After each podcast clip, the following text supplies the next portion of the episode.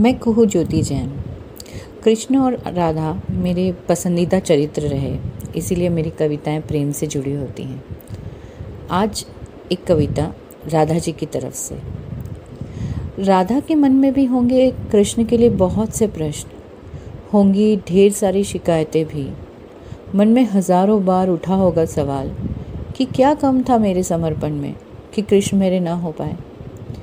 किसी के मात्र पत्र की लाज रखने, कृष्ण ने स्वीकारा रणछोड़ उपनाम।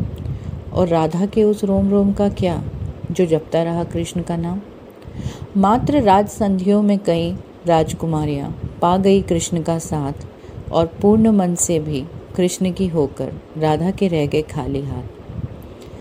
पर फिर लगता है, ये बिना प्रश्न प्रेम, ये निस्वार्थ समर्पण ही राधा को राधा बना देता है। और तब वो कहलाती है कृष्ण की राधा। Thank you